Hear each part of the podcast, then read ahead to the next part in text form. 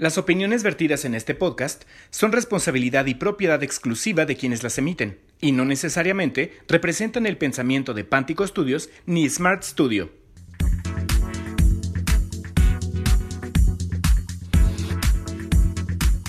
Muchachos de mi vida y de mi corazón, bienvenidos una vez más a este su podcast favorito, porque este tiene que ser su podcast favorito.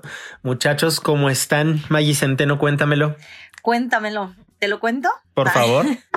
pues bien, todo, todo bien, todo bien. ¿Y ustedes qué tal? La verdad es que, pues, un, un poco cansada, pero todo bien. ¿Por qué estás cansada, manita? Pues me he dormido muy tarde, muchachos, y no entiendo como por qué. No, no, no, no, no, no. Bueno, no, no, no, no, no por ese motivo, pero sí me he dormido un poco tarde. Pero ha sido como por diferentes circunstancias diario. Ha de ser, ha de ser. Pero, pero sí, o sea, está, simplemente estoy cansada. no, no quiero saber esas circunstancias, manita, porque no quiero meterme en la vida privada de la gente. Toñito, ¿tú cómo estás? Yo estoy muy emocionado de estar nuevamente con todos nuestros amigos. Ay, me siento como Talina Fernández. Ay, mi Talina Fernández. ¿Cómo están todos? no, muy contento, contento porque siempre me pone muy de buenas eh, venir a hacer este H podcast para todos nuestros escuchas me pone muy de buenas y sobre todo el tema del día de hoy. Estoy muy a gusto. Muy bien, pero pues antes de arrancar con el tema del día de hoy, muchachos, ¿qué les parece? Sí, comenzamos con nuestras bonitas recomendaciones, que esa sección de verdad no tienen idea cómo me gusta, cada vez me gusta más. Magis, ¿qué nos vas a recomendar? Le la gente, ¿no? Sí. Lo que yo tengo para recomendarles a ustedes es una mercancía. ¿Por qué? Porque la verdad es que si ustedes se ponen a checar. ¿eh? ¿Eh? Y no es mía. Si ustedes se ponen a revisar como algunas de mis redes sociales, se darán cuenta que de pronto tengo gorras, sudaderas, playeras o muchos accesorios de la misma marca. La marca es de una amiga y que por ahí en los programas anteriores también se ha mencionado, que es Alice Emerson. Eh, la verdad es que sus productos son muy buenos, tienen un estilo muy bueno. Eh, si quieren buscar como su mercancía, se llama Kilgomita Merch. La verdad es que, pues yo lo recomiendo para más chavitos.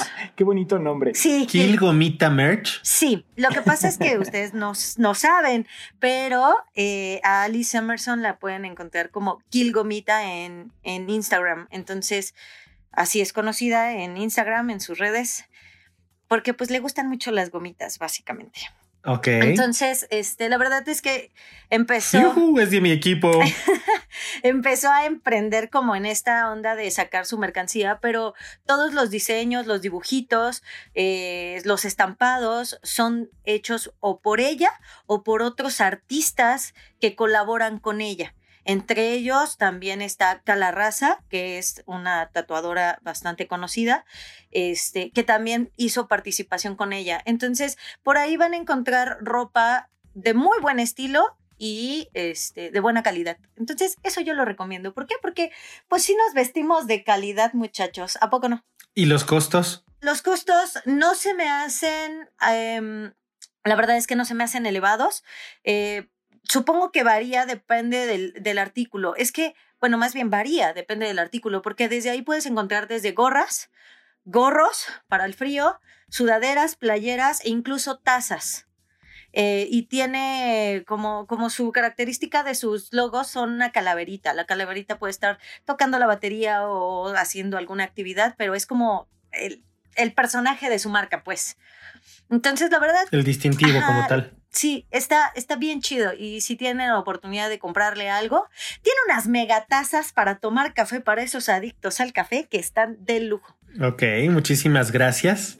Oye, ¿sabes qué es lo que más me, parece importante de tu recomendación? ¿Qué? Que eh, sí me parece que como, como H Podcast eh, es nuestra labor la de ayudar o por lo menos estimular el consumo interno. Es decir, que la gente consuma lo local, ¿no?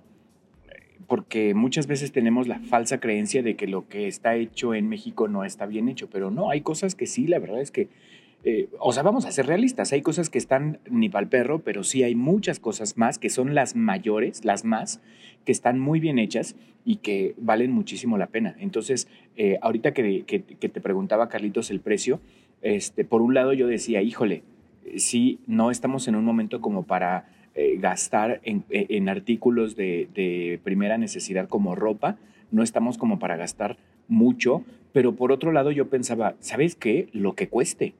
O sea, hay que apoyar las artesanías mexicanas, hay que apoyarlas. Lo que, lo que vende esta chica me parece que podría entrar en ese ramo de la artesanía y, o vaya, no sé. Sí, sí, sí.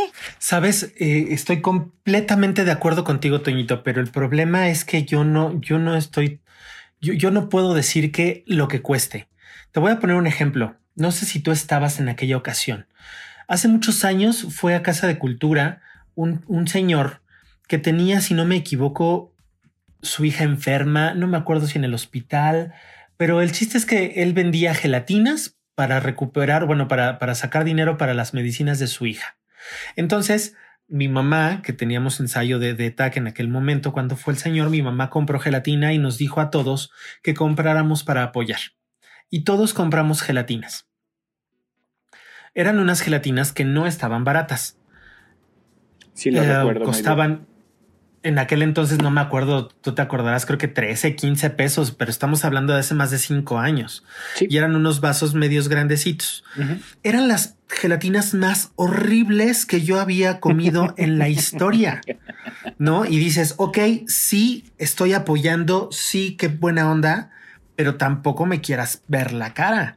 Esas gelatinas, de verdad, yo creo que las las rebajó con agua y más agua y más agua y no sabían a nada, ¿no? Entonces, uno entiende el apoyo, pero, pero también que no, no, te pases de lanza, ofréceme un producto que, que, que, vale la pena, porque si le vas a invertir, está bien. Sí, claro. Compra, compra una gorra que no se te va a romper el bordado a la primera, entonces está bien, ¿no? Claro. ¿Cuánto, ¿Cuánto pagamos por una gorra, Juan Antonio? Hace muchos años que sabrá Dios cómo acabó esa gorra.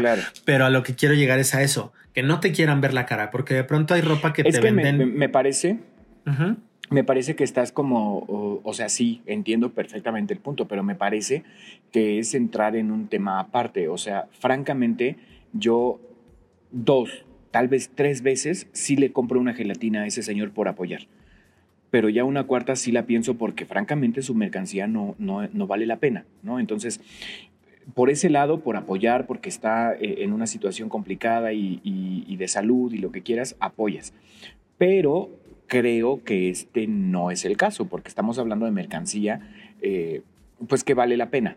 ¿no? Pero ¿sabes qué pasa? Por ejemplo, de pronto, no voy a hablar de, marcas como tal, pero puedes encontrar ropa, mm, pues, de, de, marcas importantes con nombre de mujer, de cuatro letras, que, este, la verdad es que la ropa a mí no me parece de la mejor calidad.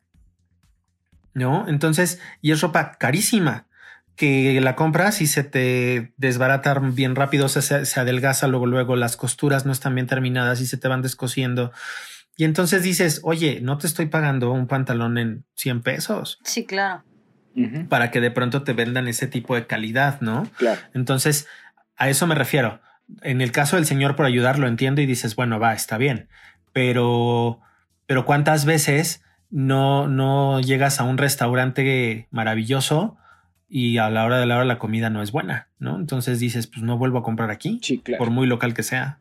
Pero mira, en resumidas cuentas, entren al sitio de esta marca. Repítenos la marca, Mayis, por favor. Es Kilgomita Merch. Kilgomita Merch.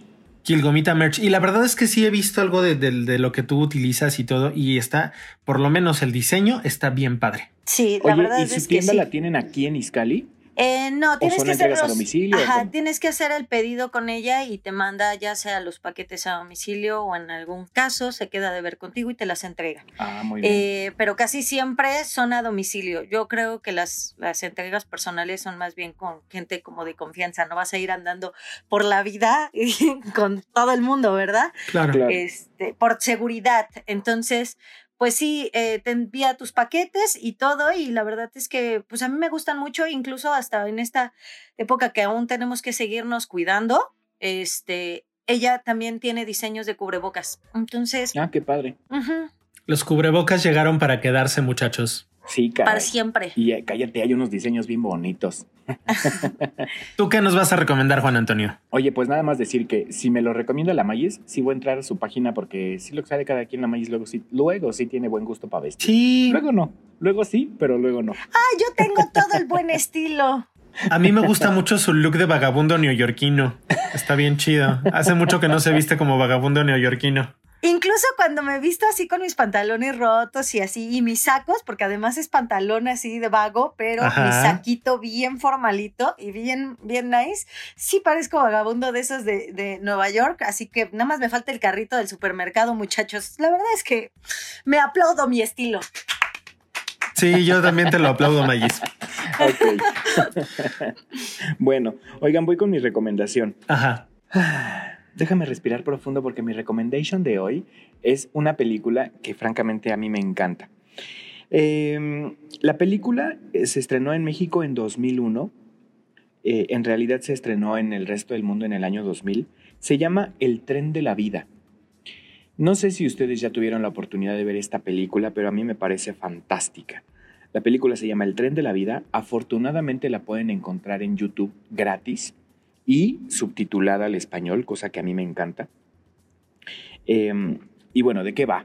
Eh, bueno, es una película dirigida por un señor de nombre Radu Mihailianou. Espero haberlo pronunciado por lo menos decentemente. Y lo que más me gusta es la música de esta película, que es, está a cargo de Goran Bregovic, que es un serbio yugoslavo, músico, compositor, arreglista y, eh, bueno, muy, muy, muy, muy talentoso. ¿Y de qué va la película? Pues básicamente es una comunidad judía, estamos hablando de eh, plena Segunda Guerra Mundial, una comunidad judía que no recuerdo si en la película se especifica de qué parte es, eh, eh, la comunidad, pero lo que recuerdo sí es que es Europa Central. Entonces, esta comunidad pues básicamente decide huir del régimen nazi, ¿no? Por las consecuencias que puede tener obviamente por ser judíos y deciden raptar un tren y hacerse pasar por prisioneros judíos y además por soldados alemanes. O sea, la intención, la idea es que van a huir de su pueblo, pero como si fueran, eh, como si fueran en un tren eh, ya arrestado. ¿Me explico? Entonces, eh, está padrísima la película. No me queda muy claro cuál es la diferencia entre comedia em, dramática y drama cómico, pero eh, según entiendo el género es como por ahí, por, ahí va, o sea, vaya. Lo que ocurre en la película no es nada sencillo, no es una historia sencilla, de hecho tiene un final que no voy a, a comentar, pues obviamente para que la gente lo vea, pero no es un final eh, muy agradable y sin embargo casi toda la película te la pasas botado de la risa por la forma en que se trata el tema, ¿no? Entonces, eh, pues ahí está mi recomendación. El tren de la vida, búsquenla en YouTube, está bien bonita y yo ahorita que terminemos me voy a lanzar a verla como por quinta vez.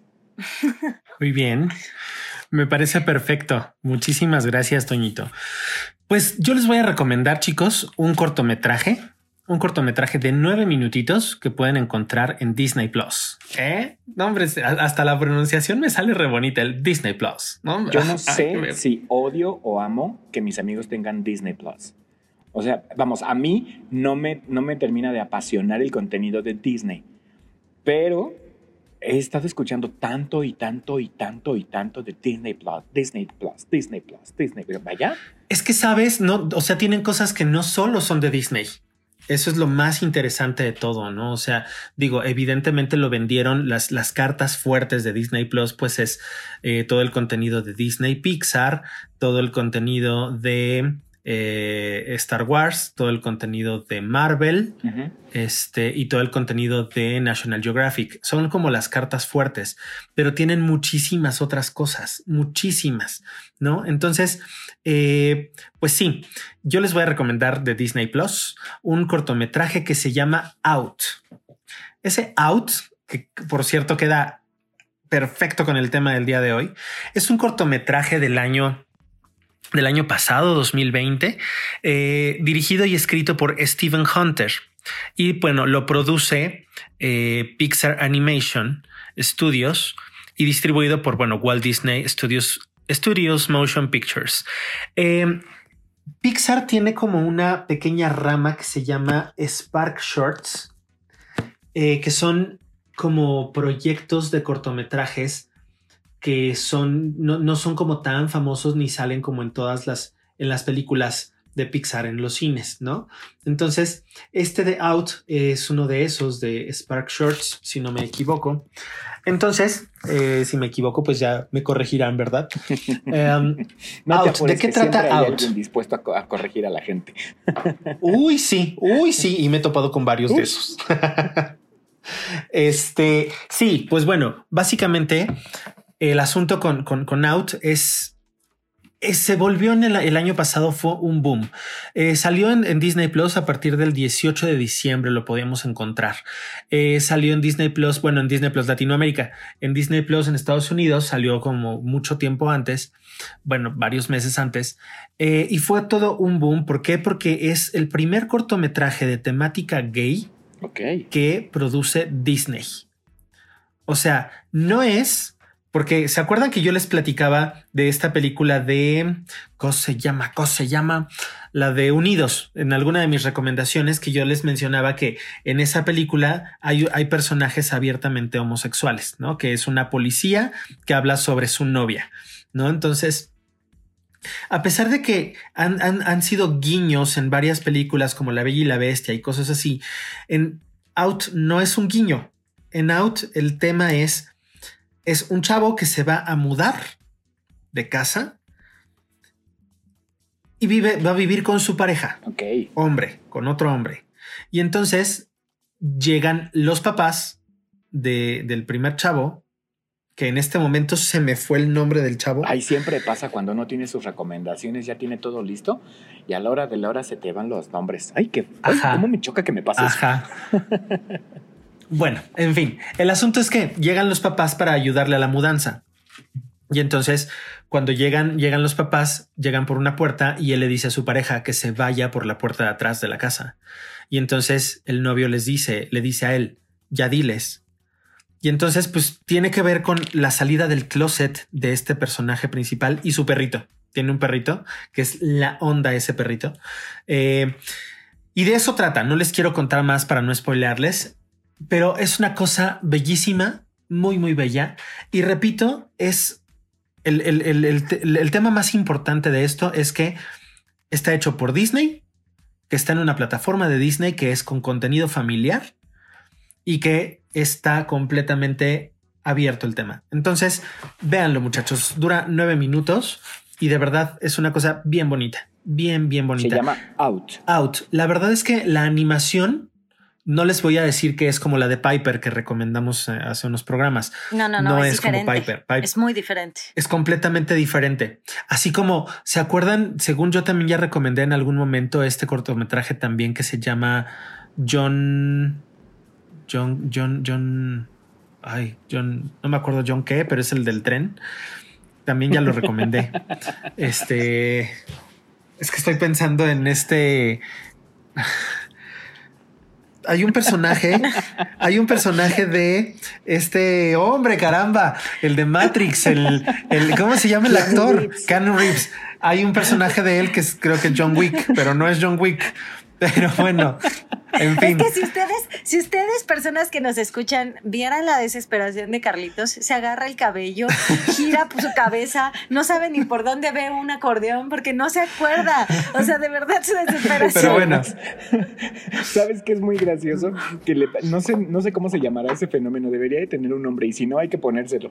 Cuando tratas de acordarte de un dato y para que venga a tu memoria, evocas otro pero viene incompleto. Entonces, eh, para, para completarlo, te vas a otro y también viene incompleto y entonces así terminas acordándote de todo y de nada al mismo tiempo. Es como básicamente eso es lo que me pasó ahorita. Muchos Carlitos corriendo en su cabeza buscando papeles, pero ya tiramos este documento. ¿Dónde está el otro?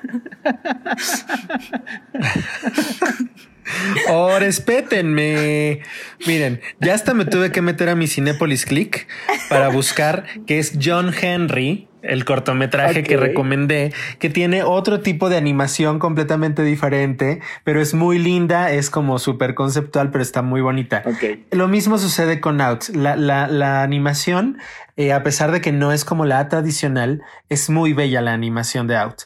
Eh, diferente, completamente distinta. Entonces, pero sí, la verdad es que pues creo que tiene mucho que ver con el tema de hoy y me gustó mucho ese cortometraje, así que... Pues, sí. Hay que, hay que verlo, muchachos. Ese, ese cortometraje lo he querido ver desde hace muchísimo tiempo. Mucho, desde hace mucho tiempo. Se me hace que está bien bonito. Velo, manita. Sí, velo. lo voy a ver. Lo voy a ver. Ajá. Sí, sí, velo. Este, ok. Nos un 10 otra vez para variar. Otra vez con nuestras recomendaciones. Sí, vamos súper bien. Bueno, pues mis niños, Vamos a entrar directamente con el tema del día de hoy. Sí, señor. Y el, el, capítulo decidimos titularlo por varias razones. Esos son huevos. Ups, perdónenme por, por, por, lo agresivo que puede sonar, pero es que la verdad, para hablar del tema y de las personas que vamos a hablar el día de hoy, se necesitan huevos. Entonces, esos son huevos. No, no, no, no. Esos son ovarios. Esos son ovarios, mis queridos. ¿Por qué nada más bueno, Pues porque tú vas a hablar de mujeres y vas a hablar de ovarios. Ah, Nosotros vamos a pues hablar de hombres y. Pues sí, pero en el tema está, estamos en un solo programa donde todos somos familia y aquí me tienen que incluir y aquí también hay ovarios. A ver, a ver, a ver, a ver, a ver, a ver. Orden, orden en la sala. ¿Qué les parece si lo llamamos esos son huevarios? Huevarios. Bueno. esos son huevarios, manito. ¿Y cómo sería si lo combinamos diferente? Ovarios primero. Esos son ¿Ovos? ¿O babos? ¿O, bebos? ¿O bebos? ¿O, o babuevos? Muchachos, bueno. o babuevos. interesante nuestra disertación, ¿eh? eh hoy, sí estamos como más dispersos que de costumbre. Ustedes dispénsennos, muchachos. Pero en fin, eh, eh, ¿de qué trata el tema de hoy? Pues tiene que ver con las salidas del closet. Para nosotros, alguna vez estuvimos eh, platicando con. Recuérdame el apellido de Ofe, Toño, por favor. Ofe Hernández. Ofe Hernández, gracias. que estuvimos con Ofe en el programa, en su programa que no me acuerdo cómo se llama en este momento. Ah, para este, variar. Para variar. Pero bueno. Ya vendrá nuestra memoria en algún momento. este. Sí, estuvimos hablando de sobre las salidas del closet y la importancia que representa el salir del closet y el por qué es necesario o no salir del closet. Y entonces nosotros vamos a hablar no vamos a desclosetar a nadie porque si algo nos queda muy claro es que nosotros no somos absolutamente nadie para sacar del closet a quien no quiera salir del closet. ¿No? Entonces es una responsabilidad completamente personal que le corresponde a cada quien. Entonces nosotros no vamos a desclosetar a nadie, pero vamos a hablar de las salidas del closet más famosas que se han dado en los últimos años. Entonces, pues ¿Qué te parece si para ser políticamente correctos eh, dejamos que Magis decida quién empieza? Que no sea yo. porque ahorita todos los carlitos que no se diga que no se le toma en cuenta. Porque todos los carlitos están corriendo en su cabeza, entonces él no. Entonces, ¿quién empieza? ¿Toño o Exacto. Están buscando la información en la cabeza. Ajá, sí. ¿Quién, ¿Quién empieza, Magis? Híjole, yo. Esta vez, siempre, siempre he dado la palabra, pero esta vez tengo muchas ganas de iniciar yo. Vas. Eh, mentira, mentira, Bill. Siempre cedo la palabra. Ay, si eres protagonista. Ay, cállate. Entonces, a lo que, bueno, a mí me gustaría que, eh, como terminando de la idea que dice Carlitos de no, de no desclosetar a nadie, porque no nos corresponde. También creo que no, no somos un podcast que se dedique al chismerío. Entonces, pues por eso mismo tampoco nos corresponde andar diciendo de quienes sabemos que son, ¿verdad? Entonces, este, tenemos, a, mí me gustaría hablar de Montserrat Oliver. Muy bien. ¿No? ¿Quién no conoce la, belleza de Montserrat? Chulada de mujer. O sea, es, es una chulada, pero además es una mujer que, como a muchas personas, le tardó años salir del closet, ¿no? Ella, ella salió del closet, justamente salió del closet un día internacional del orgullo. eh, estando en el programa que tenía con eh, Yolanda, prácticamente su comadre. Este, pues, no sé si en ese momento todavía eran pareja, pero sí con Yolanda. Oye, yo tengo una duda ahí, Magis. Tú a lo mejor me la puedes aclarar. Se ha rumorado mucho que fueron pareja. O sea, bueno, yo no estoy seguro si sí fueron pareja o no fueron pareja. No, no, no, sí, no es un rumor, sí, sí fueron parejas. Sí, yo la verdad es que también lo conocía como un rumor y he conocido a las parejas, que, o bueno, no conocido, sino tengo ubicadas a las parejas de Yolanda, pero yo no, yo no tengo la información de decir que realmente estuvo con Monse.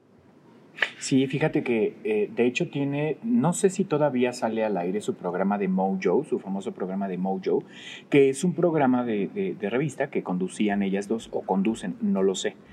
Pero hay una entrevista con ellas en donde están con las Pandora.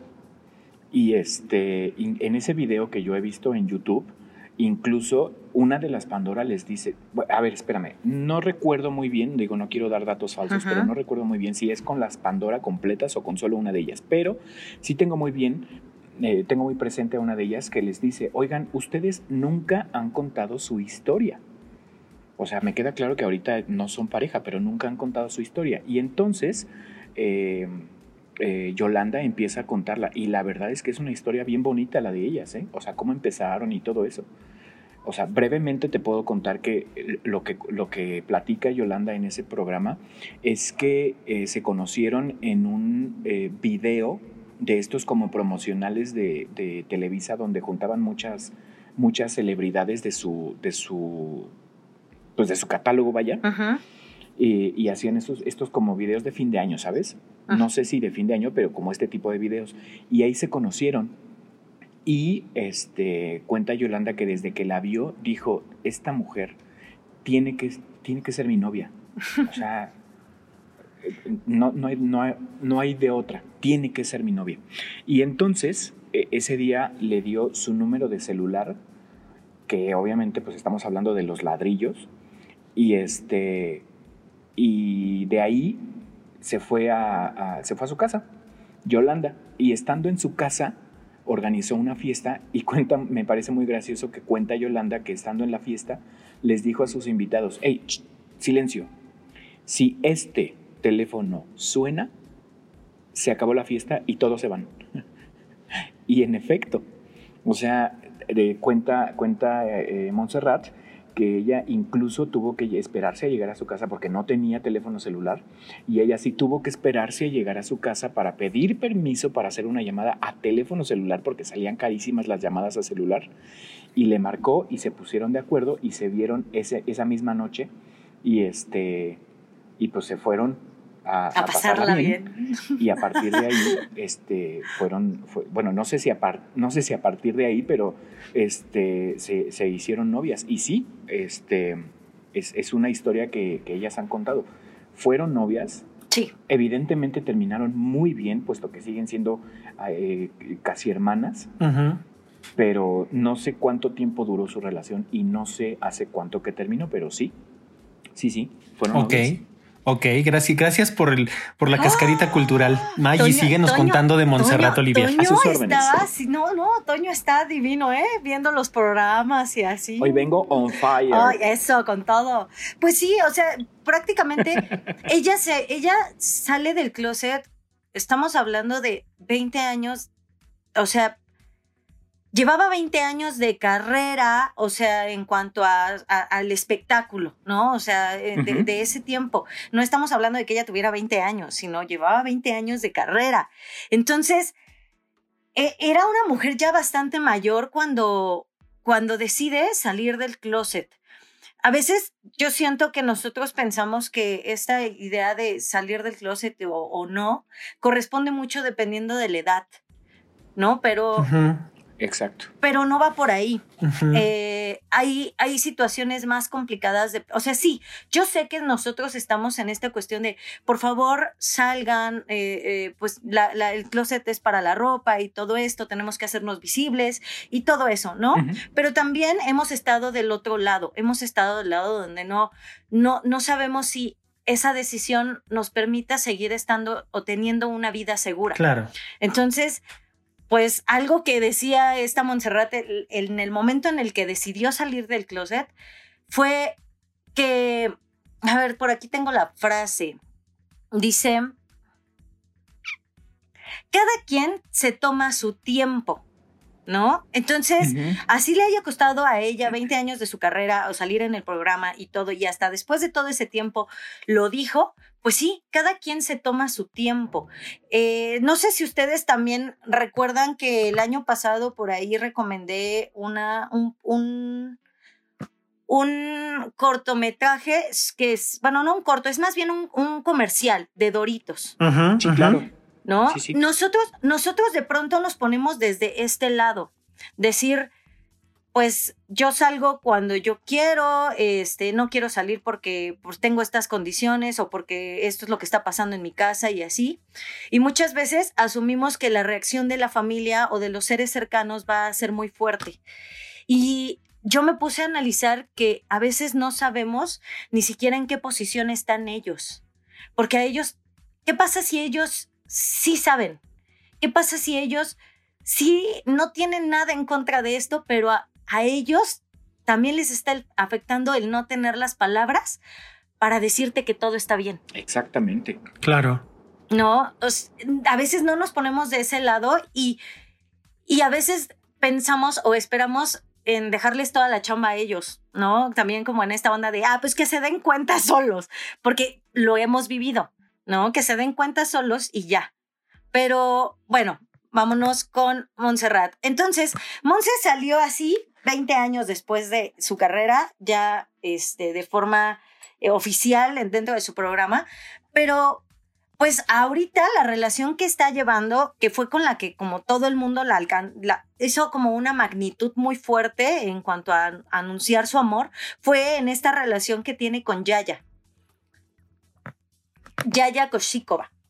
Y Además es, preciosa. La hija de su las, las dos son unas muñequitas de pastel divinas. Sí, fíjate que eh, eh, a mí, yo algo de lo que, que, sí quisiera rescatar de esta mención que está haciendo Mayes acerca de Montserrat, es que a mí me parece eh, muy interesante que Montserrat Oliver que siempre he tenido la duda de si es Oliver u Olivier, porque lo he escuchado de ambas maneras, pero bueno, eh, algo que me parece muy interesante de este caso específico es que ella es una de las primeras mujeres em, en asumirse abiertamente como lesbiana, pero que además, desde mi punto de vista, rompe con estereotipos en el sentido de las mujeres lesbianas no, no tienen que ser lenchas, o vaya, no tienen que ser masculinas o, como comúnmente se les llama incluso en ocasiones despectivamente marimachas, ¿no? O sea, no quiero decir que así tenga que ser. O sea, a lo que yo quiero llegar es, creo que Montserrat es una de, las primeras personas que sale del closet de esta forma y rompiendo como con ese estereotipo. Sí, claro. Sí, da, una imagen que la gente no espera. Incluso la gente la ve y, lo duda, ¿no? Y los primeros comentarios son el, ¿en serio ella? Pero sí se ve como muy femenina, ¿no? Y eso es algo muy lindo de esta pareja. Ambas se ven muy femeninas, ambas son mujeres que no son unas chamacas, o sea, son mujeres mayores. Bueno, Montserrat, ¿no? Ya ya es muchísimo más joven. Pero la verdad es que en la forma en la que demuestran su amor, en la forma en la que están en redes sociales, o bueno, estaban, porque pues recordemos que por la cuestión de la privacidad de Yaya, ya, ya, ya, ya, se está, amén, se, está retirando un poquito de las redes sociales de, de Monse, ¿no? Por su vida privada. Pero la verdad es que rompen esquemas, eh, te dan una idea de lo bello que puede ser el amor y de cómo lo disfrutan. Y pues Monse da un brincote para todas las lesbianas del mundo. La verdad es que da una, una imagen y una fuerza para que, o sea, hay mucha gente que la respeta. La verdad es que hay mucha gente que la respeta como una mujer talentosa, exitosa, guapa y sí, todo eso, y lesbiana. Exactamente. Sí, porque recordemos que nosotros decidimos tomar este, este tópico como bien decía Carlos hace un rato, no por querer sacar gente del closet, porque para eso ellos estarán y, en su momento lo decidirán, ¿no? Decidimos hablar de gente que públicamente ha asumido su homosexualidad y decidimos hablar de gente que, hace, que ha hecho eso porque desde nuestra perspectiva es gente que se ha convertido de alguna forma en, eh, en un ícono, ¿no? O en un ejemplo a seguir, o como en un líder de opinión o algo así, o llámese como quiera llamarse, ¿no? Como es el caso, y aquí voy a hilar ya mi, segundo eh, caso, Genaro García Lozano. Él es un eh, activista, eh, además de ser activista por los derechos LGBTTIQ, él es politólogo, egresado del ITAM, y es muy chistoso porque él, por ejemplo, nunca, bueno, desde hace mucho tiempo, incluso desde que era eh, recién egresado, desde antes de que fuera una persona pública, él ya estaba fuera del closet. Sin embargo, es uno de esos casos en los que no se había, él no lo había hablado públicamente porque, porque no, él no consideraba que fuera necesario como hablarlo eh, eh, a la opinión pública, vaya en su casa, sus amigos, toda su gente sabía ya desde hacía mucho tiempo, como digo, desde que él era recién egresado, eh, ya sabían de su, de su orientación sexual, sin embargo, él nunca lo había hablado. Y precisamente, igual que Monse, en un coming out day, en un, en un día de estos de salir del closet, él decide publicar en Facebook un post eterno, bueno, no eterno, o sea, así muy largo, en donde platica incluso cómo fue su salida del closet con su familia, que no la tuvo fácil porque fue, eh, cuenta él que fue como en la época del Viper y fue gracias a un bipazo. ¿Te acuerdas, Carlitos, del claro. bipazo? Yo tenía mi Viper, era la onda tener un Viper. bueno, pues cuenta Genaro que él, este, un día, o sea, eh, recién egresado de la escuela, tenía un trabajo y un día olvidó su viper en su casa. Y eh, su, su, entonces pareja, bueno, habían terminado la relación. Y su entonces expareja le mandó un, un viper en el que decía, este, te amo, este, por favor no me dejes, y decía su nombre, ¿no? No me acuerdo, ponle tú, este, Pancho. Y entonces su mamá leyó ese viper, ese mensaje en el viper, y ahí se dio cuenta de, que él eh, era, era gay. Y él cuenta que sí fue un asunto bien complicado, que incluso estuvo varios años sin tener una relación estrecha con su padre. Y pues, obviamente pues por una cuestión como de que su papá e, e, era en ese momento pues un, un, tanto eh, conservador. Y con el tiempo eh, fueron como platicándolo, fue abriéndose la situación y hoy en día él cuenta que tiene una relación muy estrecha, de, amistad muy franca con, eh, con aquel exnovio y que sus, su familia incluso pues es muy allegada a él, ¿no? la familia de su exnovio. Entonces, fíjate que a mí lo que más me parece interesante de Genaro García Lozano es que efectivamente es, es algo que yo creo que es lo que a lo que deberíamos aspirar todos. Su sexualidad es de lo último de lo que puedes hablar. De no ser claro, porque él eh, se ha convertido en activista por los derechos LGBTTIQ, ¿no? Y además trabaja muy de la mano con una asociación eh, feminista. Y vaya, a lo, que, a lo que yo quiero llegar con este caso es que eh, efectivamente, si Genaro se ha convertido en un líder de opinión, puedes estar en, eh, a favor o puedes estar en contra de sus opiniones políticas, pero hay algo que sí es un hecho y es que el tipo sabe de lo que habla, habla con conocimiento de causa, sobre todo cuando habla de temas políticos. Él es politólogo y además ahorita creo que es maestro, si no me equivoco, es maestro del ITAM. Pero eh, eso, o sea, el tipo sabe de lo que habla y es una persona de la que cuando, cuando hablas de esa persona, su sexualidad es lo último de lo que hablas, porque efectivamente es lo último que importa. Excepto, como digo, cuando estamos hablando de sus, de sus de su, em, de su movimiento, ¿no? De sus, este, ay, de sus acciones, vaya, eh, eh, en favor de los derechos. Sí, de lo activista, pues. Exacto, esa es la palabra que estaba buscando, activista. Pero fíjate, Entonces, perdón que te interrumpa. Eh, Genaro, Genaro García Lozano. ¿García? Sí, Genaro García Lozano. Bueno, Genaro García Lozano sale en este programa de mm, eh, reporteros y así de gente de la política que se llama Tercer Grado en Televisa. Entonces yo hace unos meses, varios meses ya, eh, estaba viendo el programa eh, y bueno, pues hashtag pandemia, entonces estaban transmitiendo desde sus casas, ¿no?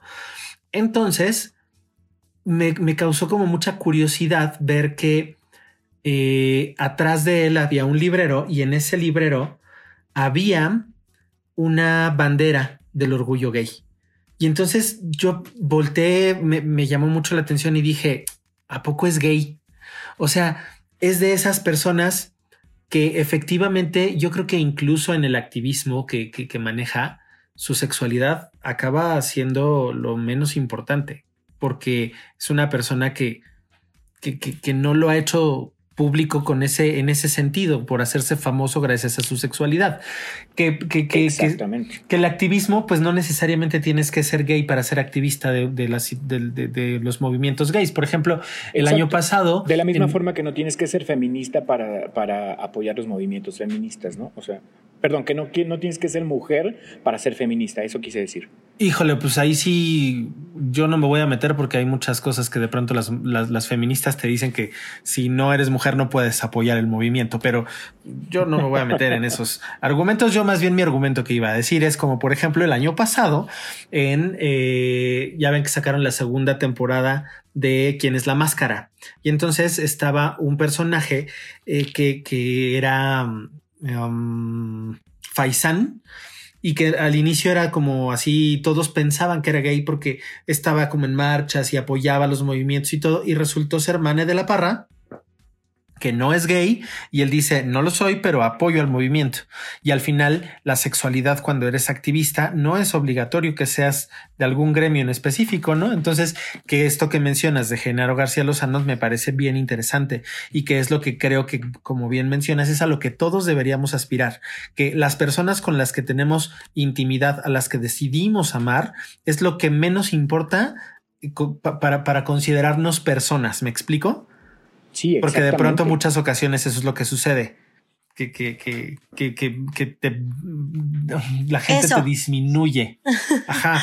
Pero, pero, pero bueno, en fin, estabas hablando tú, Toñito. Nomás quería opinar al respecto. No, sí, o sea, es que eso, eh, yo creo que eso es lo que eh, de cada uno de los casos que estamos hablando el día de hoy y de los que nos falta por hablar, yo creo que podemos eh, rescatar como algo como lo, como lo más importante, ¿no? Y en el caso de Montserrat, por ejemplo, lo, lo, más importante para mí es este asunto de que ella rompe con este estereotipo de las, de las mujeres lesbianas que, que son masculinas, ¿no? El, el, estereotipo. Y en el caso de Genaro García Lozano me parece que es eh, un, un ejemplo muy fehaciente de que tu sexualidad es lo último que importa cuando estamos hablando de eh, preparación y de capacidad y de convertirse en un líder de opinión, ¿no?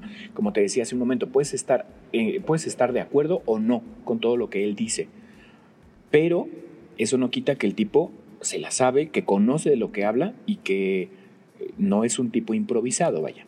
Claro. Pero, ¿sabes? ahí ya, ya voy a hablar yo de, de mi personaje. no todos tienen la misma posibilidad o, las mismas circunstancias que, por ejemplo, Montserrat o que este, este hombre, este, se me acaba de ir su nombre, Genaro. Carajo. Oigan, muchachos, regálenme unas pastillas de sucrol, por favor. Algo está pasando con mi memoria y me está dando miedo. A ver, a ver, pégate al modem, manito, a ver si. Estoy perdiendo el wifi. o haz tierra o haz algo. Respétenme. Bueno, este. O enchúfate un cable de un cable por el. Bueno, mejor ya no. Toño.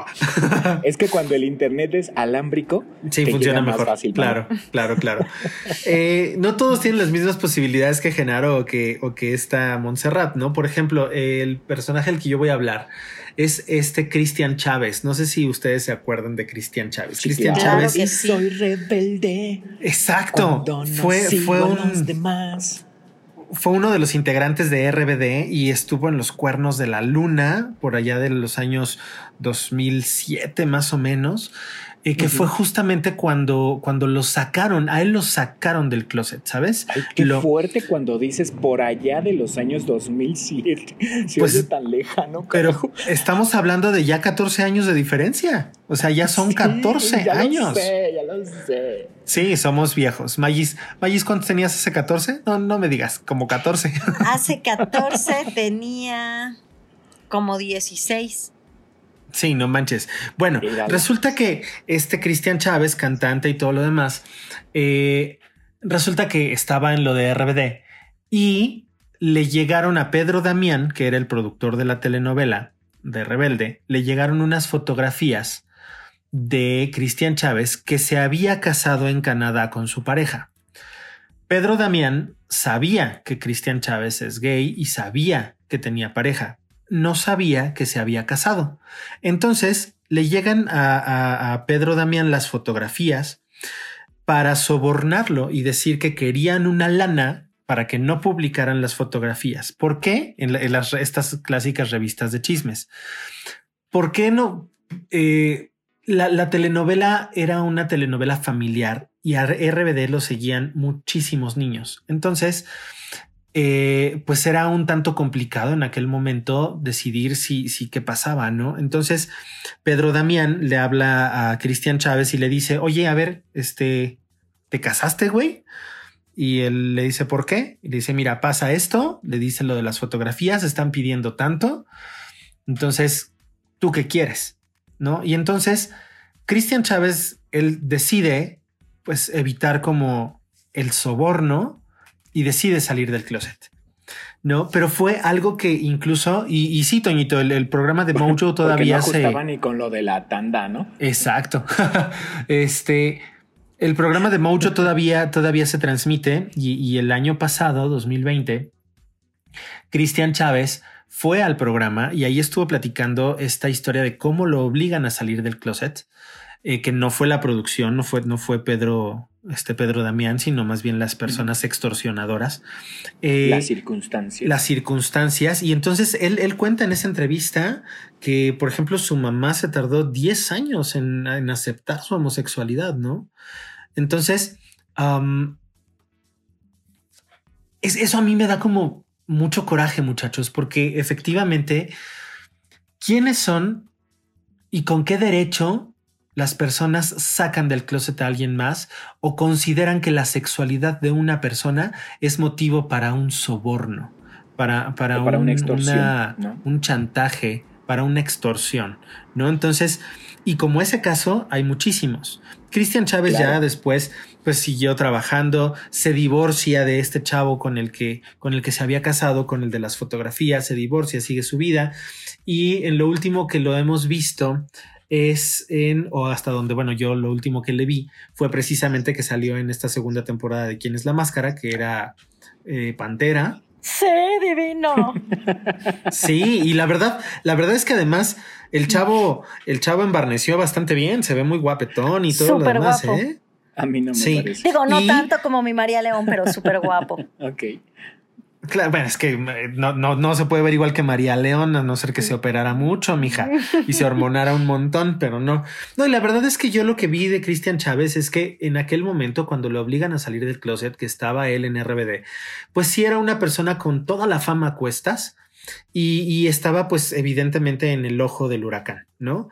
Ahora ya con el paso de los años es una persona mucho más tranquila, más centrada, me parece un chavo talentoso, sí me parece que, que, que hace bien su trabajo y me parece que se mantuvo un tanto alejado de los reflectores y eso le ha ayudado mucho a su vida personal y se le nota, se le nota creo que pues creo que se ve bastante bien en general, ¿no? Entonces, no sé ustedes qué quieran opinar al respecto de mi Cristian sí, Chávez. Fíjate que a mí lo que me parece más eh, em, interesante de esta situación precisamente es eso que tú comentas. Eh, cómo vivimos todavía en esta sociedad que, juzga de tal forma eh, que la sexualidad de una persona puede convertirse en motivo de extorsión, ¿no? O sea, híjole, Efectivamente, nosotros abogamos porque la gente tome la decisión de salir del closet y todo esto, y sabemos perfectamente que es una decisión personal y que lo harás cuando quieras, pero de esa misma forma, si no te da la gana hacerlo, no te da la gana y punto. No tienes por qué hacerlo, claro está. Exacto. Sí, claro. Exacto. Entonces, cuando, te, cuando las circunstancias te obligan de la manera en que le pasó a Cristian, híjole, qué fuerte. Eh, yo me acuerdo muchísimo que fue un asunto que, además muy mediático y que cuando, cuando, se, cuando salió a la luz, me acuerdo que a mí me daba mucho coraje que eh, los medios decían, pero pues es que no tiene nada de malo. Pero, ¿sabes? Es como cuando dices, no tiene nada de malo, pero sí tiene algo de malo, ¿no? O sea, la gente decía, este, los medios decían, pero, este, ¿por qué lo ocultó si no tiene nada de malo? Pues porque quería ocultarlo, carajo, porque no, no le daba la gana hablar de eso. Claro. Entonces, cuando dices, ¿por qué lo ocultas si no tiene nada de malo? Pues por eso, porque es personal y punto. Punto. Entonces, cuando las circunstancias obligan de esa forma, ¡ah! ¡qué coraje! Sí. Oigan, chicos, no les quiero meter velocidad. ¿eh? Ajá. Perdón, Magis, perdón. Ahorita, ahorita, ahorita los presiono con el tiempo. Ya nos quedan 10 minutos de programa, así que échenle ganitas, ¿eh? Ay, Dios. Y los demás los vamos a decir así. Se acabó. Bye. Exacto. Este,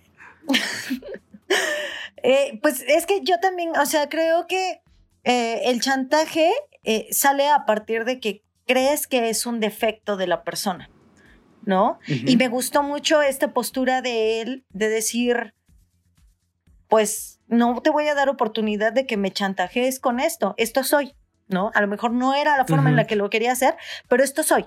¿Y ahora qué vas a hacer? ¿No? Ese, esa decisión, la verdad es que es algo que le, que le aplaudo muchísimo. Entonces, pues ya, era mi único comentario. Vámonos, vámonos con el que sigue. Vámonos. El que sigue, eh, pues yo esta, esta noche me dediqué a las Montserrat, muchachos. Tenemos otra Montserrat. Y esa Montserrat es Mon Laferte. Bendito sea Dios. Ok. Sí, entonces, bueno, no sabían, se llamaba Montserrat. En este momento me estoy enterando que Mon es, es gay. En este momento me estoy enterando. Sí, y mm, ahorita vas a enterarte por qué. Eh, realmente Mon no era una persona que se declarara como gay ni tenía como alguna relación con mujeres, o al menos no que alguien supiera. Eh, más bien la historia de Mon viene siendo una historia bien fuerte eh, donde ahí sí podemos resaltar el amor es amor y no importa a quién ames, porque Mon tuvo una, una, una, etapa de su vida bien complicada. A ella le tocó eh, estar con su pareja, que no me gustaría mencionar el nombre de este hombre, pero su pareja que era, este, pues, era un varón, era un hombre, y eh, durante... Lo llamaremos Pedro. Pedro, eso, Pedro, nada más porque me da coraje. Este... Este hombre con el que estuvo Mon, eh, pues digamos que eh, eh, fue su pareja bastante tiempo hasta que a Mon, antes de ser Mon Laferte, antes de que la conocieran así, de grande, le diagnostican cáncer. Entonces, pues cuando le diagnostican cáncer, ella empieza a tener como muchos problemas porque justamente no podía cantar, eh, cae en depresión, todo, ya saben, todo lo que conlleva este, esta enfermedad, ¿no? Y entonces este hombre simplemente la deja, no, no puede más. O sea, es, es una lucha que no, él no es capaz de llevar. No, no fue capaz de llevarlo con ella. Y este este hombre, cuando, cuando decide abandonarla a ella, eh, le toca luchar a ella sola y aventarse este, este, paquetote. Al final, y afortunadamente, Mon sale adelante y eh, su carrera se va pues hasta, hasta arriba, ¿no? Y es cuando llega a sonar tan fuerte el nombre de Mon Laferte. No sé si las canciones sean directamente hacia él y hacia esa relación tan destructiva que tuvo a partir de, que le detectaron el cáncer de tiroides.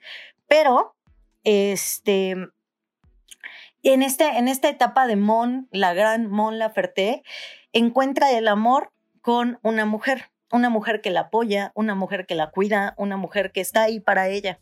Entonces, no es como que Mon haya sido abiertamente eh, gay o que ella haya dicho, pues me gustan las mujeres desde siempre. Más bien, creo que llegó alguien que le enamoró, no importaba si era hombre o mujer. Llegó alguien que le demostró amor, cariño y cuidado. Y entonces ella en un concierto oficialmente lo dice así, en pleno concierto. Habla de... Eso te iba a preguntar. Eso te iba a preguntar si entonces ella ya lo había hablado y aceptado como tal. Sí, en un concierto, Mon dice que les quiere presentar al amor de su vida y que el amor de su vida es una mujer. Entonces Mon se para al lado de la batería y le da un beso. Esta mujer es la baterista de su grupo. ¡Órale! Eh, se llama se llama Natalia Pérez. Su, su, pareja se llama Natalia Pérez. Eh, tiene su grupo independiente ella y aparte forma parte de la banda de Mon. Pero la verdad es que incluso son de ese tipo de pareja que uno dice ya se mimetizaron. son tan bellas juntas que ya son dos cosas igualitas. O sea, ya ya son tienen un estilo muy parecido. Entonces qué bonito, caramba. Y de ahí yo voy a rescatar que el amor es amor y no importa, no, no, es necesario muchas veces que te clasifiques, no es necesario que busques exactamente dónde encajar. A veces nosotros lo hacemos porque encontramos un gremio de gente con el cual nos podemos tener como eh, eh, gente que nos entiende, con la que podemos hablar el mismo idioma, pues, pero con la que no es necesario. Exacto, no es necesario que vayas por la vida etiquetándote. Simplemente estás enamorado, se acabó. Es eso. Claro, claro. Qué, qué bonita historia, qué bonita historia. Pobre de la Mon que le, apareció tanto, pero qué bonita historia. Toñito, vámonos contigo porque si no nos va a ganar el tiempo. Oye, rapidísimo, yo quiero platicar el caso de una persona que no estuvo en el closet por mucho tiempo. Em, es una persona trans que quise platicar de ella porque es de las primeras personas trans que, que, existieron, eh, o vaya, que mm, fueron parte como del, eh, ámbito público, ¿no? Y estoy hablando de Alejandra Bogue. Em, ok. Mm, estaba, estaba, revisando como su información y eh, ella dice desde, que desde muy temprana edad descubrió que era una persona trans y fue un proceso pues un tanto complicado, pero a mí lo que me gustaría rescatar de ella es que es una persona que igual que como yo lo decía como, con Genaro García Lozano, pues puedes o no estar de acuerdo con lo que ella ha hecho, puede o no gustarte su trabajo en el escenario porque bueno, voy a, voy a hacer alarde de mi ignorancia, no conozco el trabajo de Alejandra en teatro, por ejemplo, y, sé que tiene una carrera ya bastante amplia en teatro. No sé si afortunada o desafortunadamente, pero eh, se ha como encasillado mucho en shows de, de cabaret y haciendo personajes de gente trans, pero algo que, que yo quiero reconocer de ella es que es de las primeras personas trans que han, eh, que han formado parte como de la, de la vida pública en México, ¿no? Eh, escuchaba el otro día, eh, Magis, que es súper fan de La Sirenita, me podrá decir que Úrsula, la versión mexicana, el doblaje está hecho por una, una persona trans mexicana. Bueno, pues Alejandra también es de las primeras personas trans que, que hubo en México, por lo menos abiertamente o por lo menos como de la vida pública. Ella empezó su carrera en los 80 y ha sido presentadora de muchísimos espectáculos eh, de cabaret y, de, y de, centros nocturnos. Y pues actualmente ahí sigue, ¿no? Trabajando, haciendo personajes de pronto pequeños en películas mexicanas o de pronto un poco más importantes. Como les decía, creo que se eh, no sé si encasillado es la palabra correcta, pero sí actualmente hace como puros personajes de, ese, de esa índole, personajes trans o personajes eh, femeninos como, pues no sé, como el personaje de la prostituta o el personaje de cosas así. Entonces, em, algo que yo quiero rescatar de ella es que definitivamente es un parteaguas, es una, es una persona ejemplo en el asunto de la inclusión y sobre todo porque eh, trabajó muchos años de la mano de Horacio Villalobos, que según entiendo terminaron mal, pero eh, sí, sí creo que los proyectos en los que trabajó con Horacio Villalobos también fueron como parteaguas. Tenían un, un programa en Telehit hace muchos años que se llamaba Desde Gallola y era buenísimo, buenísimo. Todos los sketches que salían en ese programa eran muy buenos y Alejandra hacía desde entonces ya unas imitaciones de la Tesorito muy buenas, por ejemplo, de, de Laura León y de otros personajes muy interesantes. Y bueno, Alejandra Bogue, ese es el otro personaje del que yo quería platicar. Muy bien. Muy bien. Yo nada más como dato extra, se llama Serena Olvido. Justo eso te iba a decir, Magis, ¿lo tienes tú o lo digo yo? Serena Olvido, que era perfecta para, el, para la voz de Úrsula por su voz andrógina. La amo, la amo, la amo. Sí, increíble, increíble, increíble. Que también es un personaje del que podríamos hablar aparte, ¿no? Porque también eh, fue un personaje como icónico, eh, si no me equivoco, en los ochentas, ¿no? En México. Ay, Ay, ese lo llevo yo. Ah. Va. Oigan, pues ya para concluir, yo nada más quiero hacer una mención eh, honorífica e ir muy rápida eh, sobre la salida del closet de Ricky Martin. ¿Por qué hablo de Ricky Martin? Ya sé que, que lo vivimos año 2010, su libro, y fue de una manera súper bonita, súper bella, súper todo lo demás.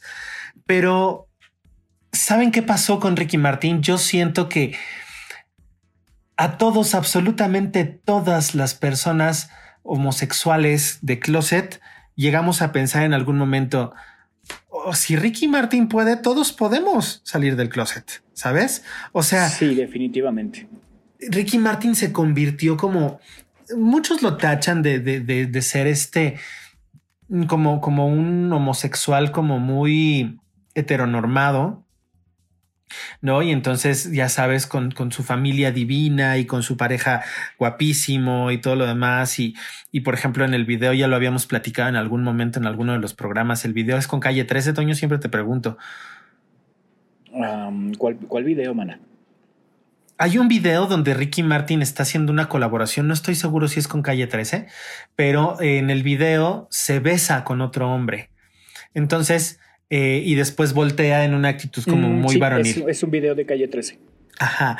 Entonces. No es video de calle 13, es video de Residente, eh, el vocalista de Residente, tienes toda la boca llena de razón. En un proyecto independiente.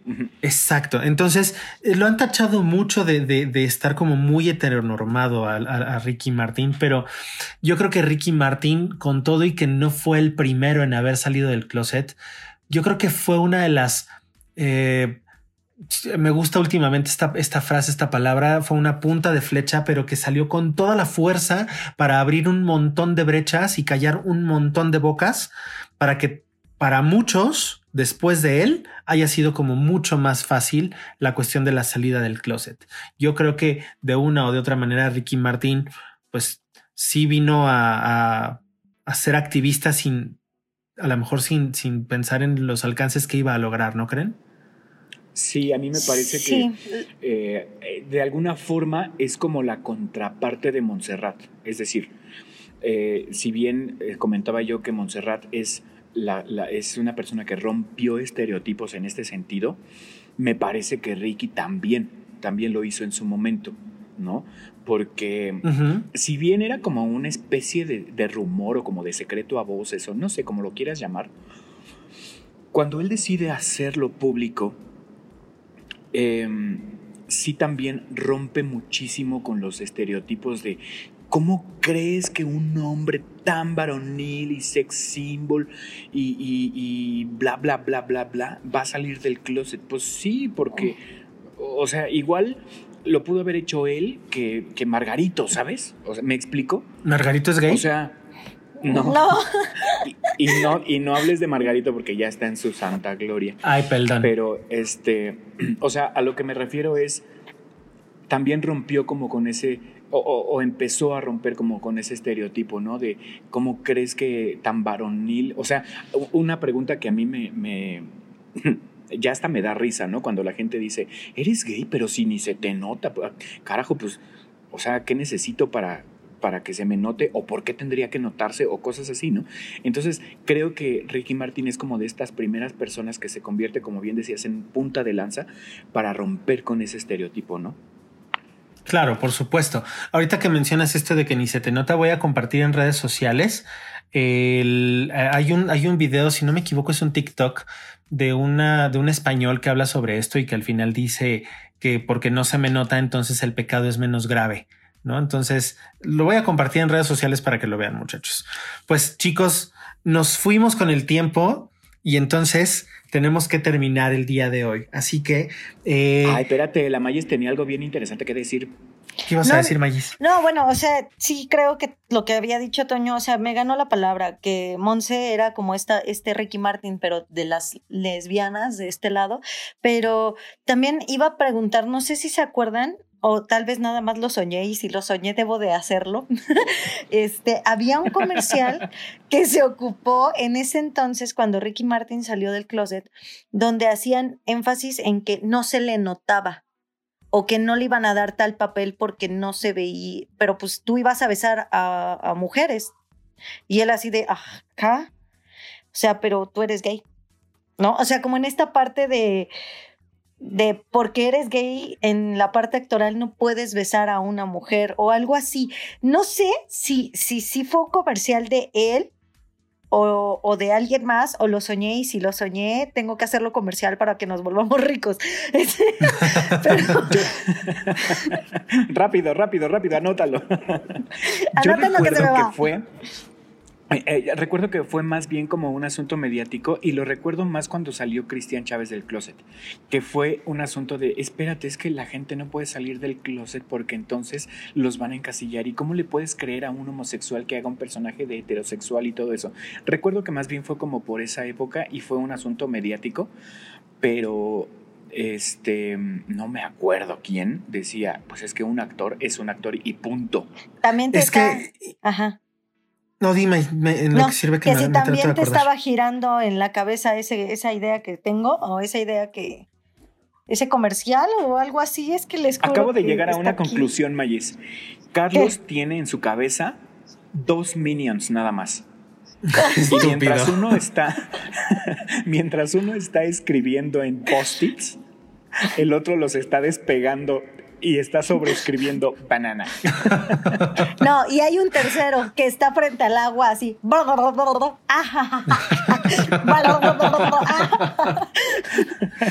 Ay, es que, Magis, ¿te acuerdas cómo se llama este actor eh, estadounidense o tú, Toño? Es que le pregunto a Magis porque creo que ella es más fan de Glee que tú.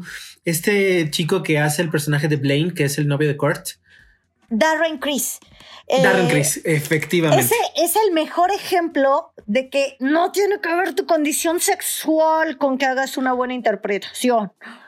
Sí, pero sabes, es que sabes no vamos lejos. No, vamos lejos. Jim Parsons. Sí, claro, por supuesto, pero es que justo lo que yo quería mencionar de Darren Chris es justo eso. Él llegó un momento en el que él dijo, yo ya no voy a interpretar papeles de homosexuales. ¿Por qué? Porque necesitamos darle la oportunidad a personas homosexuales que se les niegan. ¿No? Entonces, híjole, pues ahí ya nos aventaríamos otro programa completito al respecto.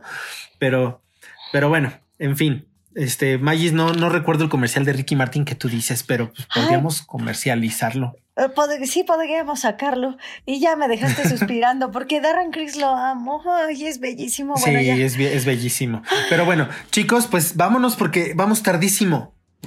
Sí, a mí me gustaría nada más concluir diciendo a ti que nos escuchas, de las personas que nosotros acabamos de hacer mención, eh, si tú quieres o, crees que necesitas tomar a alguno de ellos como ejemplo, o simplemente sientes que necesitas como alguna orientación respecto a si quieres o no salir del closet, eh, échale una revisada a sus biografías y busca más gente que se haya convertido como en gente mm, icónica, y lo digo entre comillas, que haya salido del closet.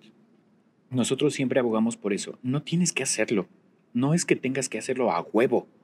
Si quieres hacerlo, está bien.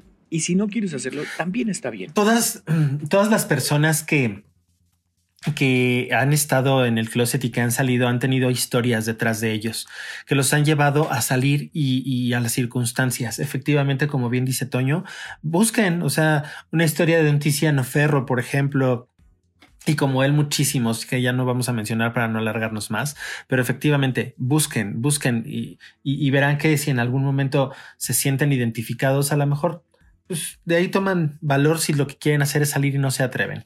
Pero bueno, este chicos, yo quiero agradecer profundamente a todos nuestros colaboradores, a Smart Studio, quiero agradecer a Tonatiu Herrera y Pántico Studios, quiero agradecer profundamente a Diego Pedro Martínez, a Diego, eh, es que yo lo conozco como Diego Pedro, me gusta decirle Diego Pedro, pero ya sé que es Martínez. Y este, él está como nuestro productor por parte de un proyecto que él tiene que se llama Teoría del Caos. Eh, y pues bueno, quiero agradecerles a ustedes su presencia, a ustedes que nos honran con, su tiempo para escucharnos. Magis, cuéntanos de las redes sociales. Sí, redes sociales, eh, Instagram, Twitter y Facebook, arroba jotorreando. Y de las personales, yo, Magis Centeno, en Instagram y Facebook. Y pues ustedes dicen los suyos, porque sí están bien complicados. Ok, yo a mí encuéntrenme en Twitter y en Instagram como Peluso DCV. Sí, señor. Y a mí encuéntrenme en Facebook y en Instagram, perdón, en Facebook como Juan Antonio Cruz Sánchez y en Instagram y Twitter como Arena y Cenizas. Muy bien, pues chicos, ha sido un placer platicar con ustedes en esta ocasión. Nos vemos la próxima y pues Toñito, ¿Cómo nos despedimos? Muchísimas gracias, saludos a todos quienes nos escuchan en cualquier parte del mundo y que viva la diversidad. ¡Que viva! Esa, esa voz de Toño. Allá vámonos. Adiós a todos. Vámonos. Bye. Besitos y caramelos. Bye. Bye.